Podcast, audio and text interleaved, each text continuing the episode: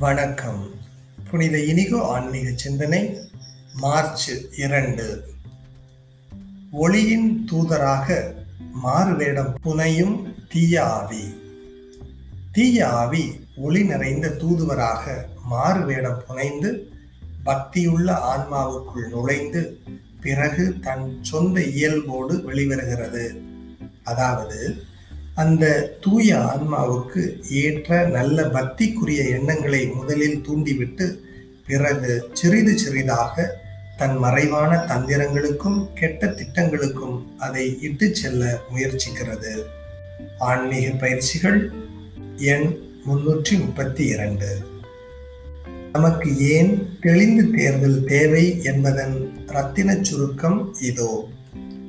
மோசமான தேர்வுகளும் குற்றமுள்ள திட்டங்களும் அறிவார்ந்ததாகவும் பார்ப்பதற்கு இனிய சாத்தியக்கூறுகளாகவும் நமக்கு தோன்றும். புனித இஞ்ஞாசியாரின் தெளிந்து தேர்தலின் ஒழுங்கு முறைகள் அறிவற்றதிலிருந்து அறிவானதையும் ஏமாற்றுபவைகளிலிருந்து நம்பிக்கையானதையும் பிரிக்க வழிகாட்டுகின்றன. இந்த அறவுரையை உங்கள் வாழ்வில் மேற்கொள்ள விரும்பும் மாற்றங்களில் ஒப்பிட்டு பாருங்கள். ஒரு குறைபாடுள்ள திட்டம் கண்களுக்கு இனிய ஆடையுடன் தோற்றமளிக்கிறதா?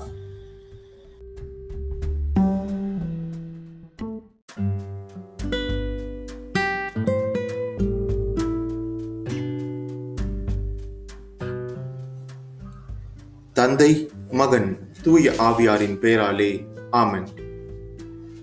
கைது செய்யப்பட்ட இயேசுவை காவலர்கள் முன்னாள் தலைமை குருவான அண்ணாவிடம் இழுத்துச் செல்கின்றனர் அவருக்கு எந்த அதிகாரமும் இப்போது இல்லை. ஆனாலும் தமது முந்தைய நிலையை அவரால் மறக்க இயலவில்லை. இல்லாத அதிகாரம் இருப்பதாக எண்ணிக்கொண்டு கேள்வி கேட்கிறார். இயேசுவிடம் வினா எழுப்புகிறார்.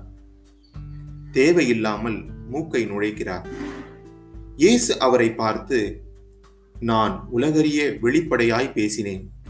யூதர் அனைவரும் கூடி வரும் தொழுகை கூடங்களிலும் கோவிலிலும் தான் இப்போது கற்பித்து வந்தேன். நான் மறைவாக எதையும் பேசியதில்லை. ஏன் என்னிடம் கேட்கிறீர்? நான் பேசியதை கேட்டுக்கொண்டிருந்தவர்களிடம் கேட்டு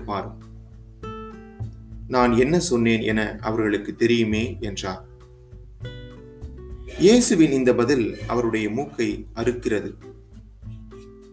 பெரும் பொறுப்புகளில் இருக்கும் சிலருக்கு அந்த பொறுப்பு அகன்றாலும் அதிலிருந்து விடுபட இயல்வது இல்லை.